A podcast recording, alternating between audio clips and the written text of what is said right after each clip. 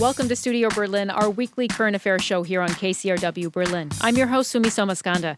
We're talking about a troubling story that's been in the news here in Germany a series of death threats sent via email to politicians, journalists, and other prominent figures. The emails were signed with the name NSU 2.0. That is a reference to the neo Nazi terrorist group, the National Socialist Underground that carried out a killing spree in Germany between 2000 and 2007, taking 10 lives. Now, the threats started two years ago, but in the past few months, there's been a new wave of emails. Authorities are investigating, but they've already found out that some of the cases of these threats involve data accessed from police computers in the state of Hesse in the west of the country. Let's get some more context on what's been happening with Melissa Eddy. She's the Berlin correspondent for the New York Times. Hi, Sumi. Hi, Melissa. Thanks for joining us. Tell us how this all started. Well, it started actually, surprisingly enough, almost two years ago now, back in 2018, when a lawyer in Frankfurt, she's a lawyer of Turkish descent, first received a threat signed by the NSU 2.0. You know, the name, as you said, that, that is a reference to this neo-Nazi group that went around uh, predominantly targeting immigrants in the early 2000s throughout Germany. Uh, and it has seemed to gather steam uh, in the past few months. But in the meantime, last year as well, threats were sent out targeting lawyers, uh, journalists, and occasional politicians. What they all had in common was they all seemed to be politically on the left, mostly campaigning in some form or another, or working in some form or another in uh, the direction of anti-racism. Many of them also had what the Germans call an immigrant background, meaning they're simply descendant of uh, recent immigrants to Germany, being, you know, recent being since the end of World War II. And Melissa, police did temporarily arrest a couple in Bavaria in southern Germany. Tell us about what happened there. Well, the information came in very quickly that, that two people had been arrested. One of them uh, happens to be a former policeman himself. He's 63 years old and now retired, but both he and his wife were briefly detained in suspicion that they were linked to sending some of these emails. Both of them actually have said they have nothing to do with it, and they were then let go. But police in Bavaria now do have their computers and they're going through them to see if there's any further information that they can find or indication uh, that this couple had access to some of the information that police believe was taken off of official police computers. And Melissa, what about the links to police computers? We mentioned that some of the data that was accessed and used to send email death threats uh, were traced back to police computers. What do we know about that? Right. Well, so this couple who were arrested in Bavaria, they apparently had links to the state of Hesse where investigators have found that there were strange similarities between information, personal information of individuals that was called up on computers and personal information that appeared in some of these threatening mails. And what you have to keep in mind is in Germany, unlike in the United States, you can't just type somebody's name into Google and get their social security number, their last three addresses, their possible relatives. All of that information is private here, and it's the kind of information that the police have access to because everybody has to register with the police when they set up a new residence. But the normal person wouldn't be able to have access to that information, which is why there are indications of these very strong links that some of this private information contained in the threatening mails must have come from a, a police computer. Melissa, we touched upon this coming in, but can you remind us the, the background here of what the NSU is, why this is being taken so seriously? The NSU was the name of uh, what turned out to be a murderous trio who uh, went around in the early 2000s undetected. Uh, and they, they moved around Germany predominantly in the west and in the south, although they themselves, uh, the three uh, people in the NSU, which, as you said, was the Nationalist Socialist Underground, and they literally had gone underground in Germany where you norm- normally will register with the police, the police will know where you live. These people literally went off the radar and and authorities lost track of them. Meanwhile, they went around carrying out targeted killings of there was one policewoman, but uh, nine other people were all either immigrants themselves or descendants of immigrants here in Germany. And police never thought to seriously look into whether or not the far right might have been behind these killings. At that time, in the early 2000s, the police in Germany's various states would not swap notes with each other.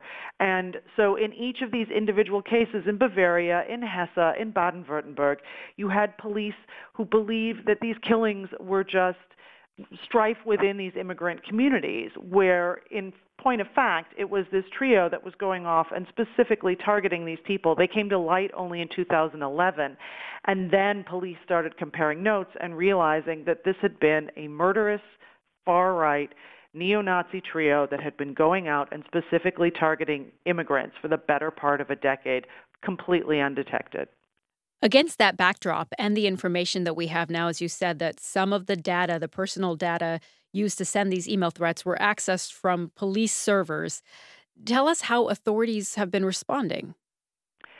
Well, it's interesting because uh, authorities have been looking into this, specifically in, in Hesse, the state where Frankfurt is uh, where all of this started. They've launched investigations. In fact, they've had uh, a state uh, inquiry.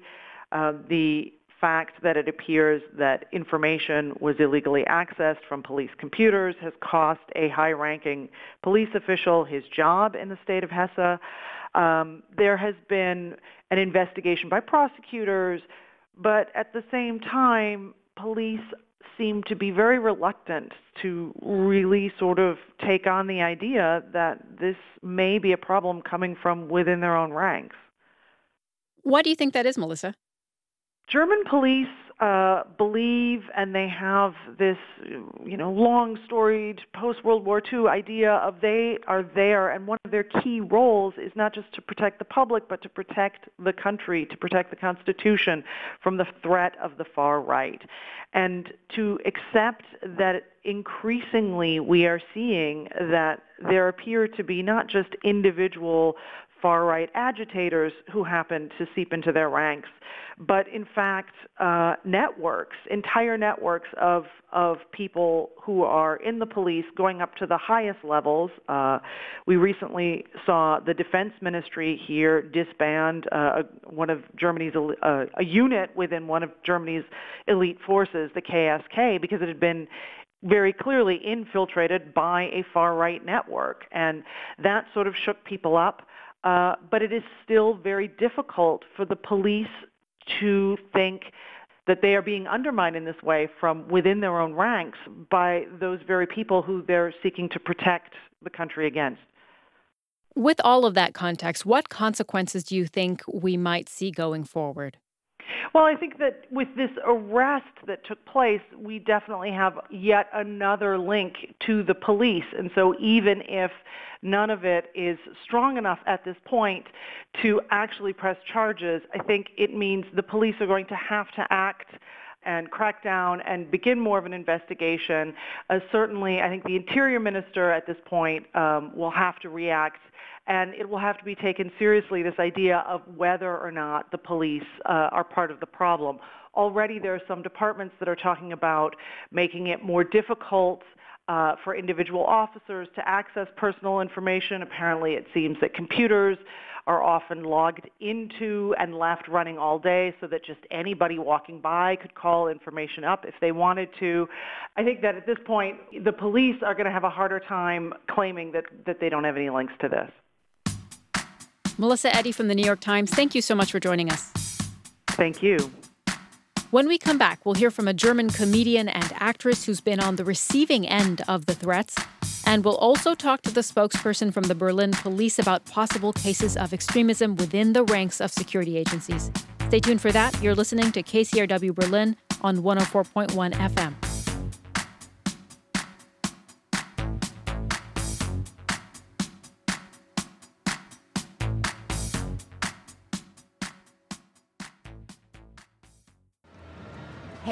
You.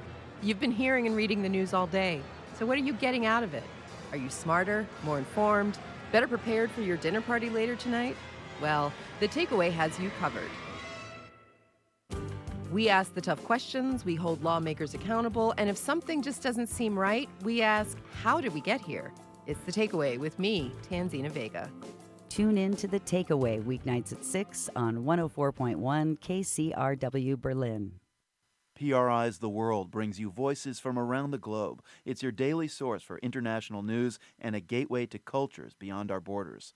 I'm Marco Werman. Join me right here for the next edition of The World. Tune in to The World Tuesday through Saturday mornings at 8 on 104.1 KCRW Berlin. Welcome back to Studio Berlin on 104.1 FM. We are talking about a series of death threats targeting a group of politicians, journalists, and prominent figures in Germany. The emails have highlighted once again the growing problem of right wing extremism in Germany. So, how is this affecting people, and what do authorities need to do to address the problem? Let's talk about that with Idil Baydar. She's a comedian, satirist, and actress who has received death threats as part of this NSU 2.0 campaign. Hello. And Onur Özata. He's a criminal attorney here in Germany. Onur represented the family of victims of the original NSU, that terror group that we mentioned that killed 10 people over nearly a decade. Good morning. Good to have you both. Idil, I want to start with you. You started receiving death threats two years ago on your personal cell phone, and now you've been receiving these email threats as well. Tell us what's been happening. Well, I've received the death threats around two years ago. They started there with uh, um, messages on my telephone and uh, it's a private number, so it's not a public open openly number. So there was a, a red line crossed for me. And then um, after I heard from the press that my data was taken from a police uh, computer in Wiesbaden, after that the email death threats started. This is what happens. Idil, how did that make you feel? Well, when it was happening, of course, it's not it's always a bad feeling to get threatened by by anybody who who you don't know. I think the m- most part is that I don't know these people. I don't know who's writing me. You know, in the internet, uh, basically, it's normal to have uh, some kind of um, bad people commenting on your on your videos or you know, having bad comments about stuff, but but you know the people, you know who's in front of you. At this time, it is different because I don't have a clue who that could be. Have the police been in touch with you? Well, first, no, they did not. I uh, claimed the file like eight times uh, for for all the single death threats I received uh, as messages on my phone, and eight times they, they put the case to rest. Onur, I want to bring you in here. You represented the family of victims of the NSU, the National Socialist Underground, this neo Nazi terror cell. What do you make of this new campaign purporting to be the NSU 2.0? Um, I'm not really surprised, uh, actually. Um, if you look at the current situation here in Germany, you can um, uh, observe that there are extreme right wing views um, anti Semitism, hate against Muslims, and so on. And this is all increasing right now. Studies show that a significant part of German society rejects foreigners, refugees, and so on. And on top of that, we, we uh, experienced uh, terror attacks like in Halle last year or in Hanau this year. Um, and uh, so there's kind of an increasing of extreme right wing um, views in, in, in, Germany. Also, these events they um, motivate uh, other people to take action. Um, the, the public discourse has changed. But the vast majority of Germans do not support right wing extremism or anti Semitism. Uh, every party in the state of Hesse, including the far right AFD, condemned these death threats. So, if it is a minority we're talking about here, why is it taking hold? It is a minority, but it's increasing. Um, if, if you uh, look at the event uh, two years ago in Chemnitz, uh, summer 2018, where leaders of the AFD uh, and uh, radical right groups and um, individuals were marching together uh, demonstrating a close alliance, then we see that something has, has shifted in Germany. And um, this is, this is uh, what, what can motivate other people who were silent before to take action. Idil, we saw the news on Tuesday that a retired police officer and his wife were arrested, then released again after some of the death threat emails were tied back to a pseudonym and address that he's used in the past. We mentioned also that uh, some of the data that was accessed on police servers in the state of Hesse included your information. What did you think of that?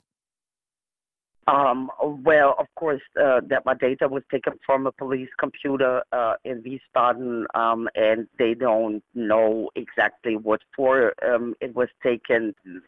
Basically, they did not um, investigate right now who, who the one from the police was. But of course, a lot of death threats are out there, and that's why probably both of them got arrested. But there is no connection to my case. Do you trust police and authorities to clear up this case? As we said, they did make an initial arrest. Uh, this person was released again, but uh, they are looking to be moving forward in this case. Honestly, I don't uh, see it right now because there are way too many cases that they did not investigate it to the end. So I don't even know what they did there. Um, I cannot judge why those both people got arrested, and um, uh, quite frankly, until there is no um, arrestment, well, of my case, of people who are involved in my case, I don't, I don't see trust is going really far. How has this changed your life? Well, it changed my life that I um, of course, more careful about where I'm going or with who I am. And um, yeah, well, it's really not not a nice feeling to live like this. I just wanted to add that I think like uh, uh, Onur is right. There is something shifting in this society, and it's not happening overnight. This is happening since like a few years now, like decades, and it's starting to become extremer and extremer with every year that passes yeah, it's it's becoming a, a, serious issue in this uh, society, um, and I don't think that we can overlook this. Furthermore, it's where it's not right. Onur, so how worried are you that these threats are not just a scare tactic or a copycat, that they could really turn into violence? I, I think this is extremely worrying, uh, and it's also dangerous. We don't know if the if this uh, people will uh, and are capable to take action, um, but it can happen at any time. Um, if you if you look at the case of the Walter Lübcke, uh, the, the, murder case, uh, he got he's, he was a CDU politician who got um, shot by a neo-Nazi last year. Um, this this shows that uh, threats and defamation uh, in the internet can become real violence eventually, and. Um, we, we, I mean, we know uh, that there are violent structures in Germany and individuals and groups who are uh, uh willing to commit these terror attacks. So, um, of course, it's very, very worrying, and we, we have to be careful and pay more attention, I think. What kind of legal protection can people who have received these threats, what can they seek? Uh, most important, uh, also for Idil, I think, is that um, those uh, offenses are investigated. Um, in criminology, uh, there's the, the theory of the broken window, uh, which, which means that if you have uh, graffiti here on one wall and a broken window on, uh, at the other corner, it leads to more graffiti and it leads to more damages in the neighborhood and so on. And the same we can observe in the internet if there is no investigation of, of those um, offenses. At the end, also, uh, when, when we look at the case of Idil, uh, they have to be more sensitive with sensitive data, you know, because uh, otherwise the, the, the, confidence of the citizens uh, in their own uh, security forces is at stake there. Idil, and has anything positive come out of all of this for you? Right now. I, I mean, of course, a lot of solidarity that I receive is, is there's a positive thing coming out of it, and I have to say, of course, it's the majority of people who um, are going into the solidarity with me. Um, but uh, uh, well, Uh, does the threat uh, end with it? No. So uh, let's see. Um, it's quite too early to say exactly what kind of good things, besides the, the solidarity I received, uh, what else is coming out of there. We still have to wait. We'll have to leave it there. Idil Baydar, comedian and satirist, and Onur Özata, criminal attorney here in Germany. Thank you both. Thank you so much. Thank you. We've heard now the criticism of security authorities and police. We want to hear what they are doing now to protect people and address possible cases of extremism within their own ranks. We reached out to the Interior Ministry in the state of Hesse. They could not comment on an ongoing investigation. But we have the press spokesperson from the Berlin police, Thilo Cablitz, with us to talk more about the story. Hello. Thanks for joining us. So, first of all, what is the Berlin police doing to address uh, the Berlin politicians, journalists who have themselves uh, received death threats? Um, uh, first of all, it might be useful to explain that the investigations are led by the Criminal Investigation Department and the prosecution in Hesse. So, therefore, I have no further information about the current state of affairs, and um, I'm not able to show details as well. Uh, but whenever uh, we, uh, the Berlin police, is able to support or assist the investigations in Hesse, we will do that absolutely immediately.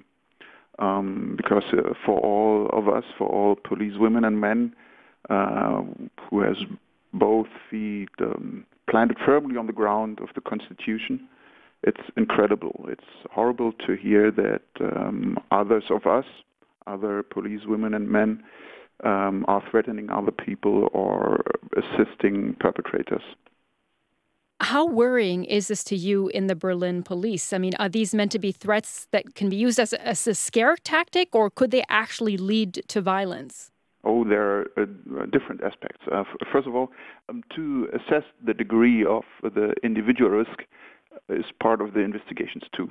Uh, whenever there are indications uh, for planned attacks, assaults, the responsible authorities, um, or we, the responsible police departments, would take care of the necessary protective measures. Um, besides that, and broadly spoken, it can be said that there are both intentions, sometimes separately from each other, sometimes um, intensifying each other. It is about frightening politically uh, active people, muzzling them, getting them out of the way in a few cases by violence um, or even murder. And um, all the more, it's absolutely important that all involved authorities work intensively together to ensure the security of threatened people as far as possible. Okay, now we mentioned that the police in Hesse themselves, there have been cases there where people have come under suspicion because some of the data that was accessed uh, came from police servers. So the personal data for some of the threats that were sent via email. And in fact, uh, the police chief uh, resigned this month as well. A lot of people are asking themselves, how could this happen within the police force? Uh, what's your response to that? I guess all police women and men in Hesse uh, dissociate themselves from those yeah, those perpetrators from their own ranks, as like uh, we do too. Um, this is nothing we we or all police women and men uh, who really serve, who really embody the law, tolerate. Uh, in Berlin, we follow the development closely and hope that we all threaten the victims. We, as the police, the whole society will get results as soon as possible. But I don't know exactly how the perpetrators um, got the data. Well, we did see a report in German media uh, in the Welt am Sonntag that uh, reportedly more than 400 administrative or disciplinary proceedings have been launched across the country since 2018 due to these kinds of unauthorized data queries by police. Uh, what do you think of that? There were 400 cases from 2018 on. But if you uh, look how many data queries we do per month, it uh, isn't that, that much. Um, we have around about, um, just in Berlin, around about 4.5 million uh, data queries per month. Those are legal data queries, you mean? So not unauthorized, but... Sure, sure, sure, sure. Absolutely legal data queries. So you're essentially saying, you know, this is compared to the amount of data queries that are uh, launched, you know, in one month in Berlin. This is a very small amount over since 2018 across the country. Yes, that's uh, a really, really small amount, but uh, every case is one case too much because uh, these people uh, who do that are perpetrators at least and are not police women and, or policemen who stand for the law, who stand for rights, who protect other people. How do you handle that when it comes up in Berlin? If somebody, uh, uh you know, launches a data query in an unauthorized manner? If there are any indications of uh, illegal uh, data query, we launch a criminal uh, complaint, and uh, for sure uh, have a look on disciplinary consequences. Mr. Cablitz, I do have to ask you. We spoke to Idil Baydar, who is one of the recipients of uh, these email death threats, and others have said as well that because there was this link to police servers in the state of Hesse, they feel like they can no longer trust the police, like they've been left alone, and that authorities uh, they don't trust that authorities are doing enough to to find out what happened. How do you feel about that? It's it's absolutely comprehensible uh, in every way. But if I could ask just for one, um, I would ask not to transfer the criminal conduct of some perpetrators who maintain they were police women or men onto all of us who really represent the police, um, stand for the law, and fight crime. I know trust uh, has to be earned, and we try to re-earn it day by day. So it would be wonderful if uh, they could believe me, they could believe us when I assure that we work 24/7 for their security to protect them. We are on duty for for them, for for all of you. So it would be very wonderful if you please give us the chance to rebuild this trust. That's all we have time for. Thank you, Thilo Cablitz, spokesperson for the Berlin Police. Thank you, too. Bye. Well, this is a developing story. We're going to keep our eye on it here at Studio Berlin. Thank you to all of our guests for joining us. Just a reminder that we are now a podcast and you can find us on Apple, Stitcher, and Spotify. You can also follow us on Facebook, Instagram, and Twitter. I'm your host, Sumi Somaskanda. We'll see you next week.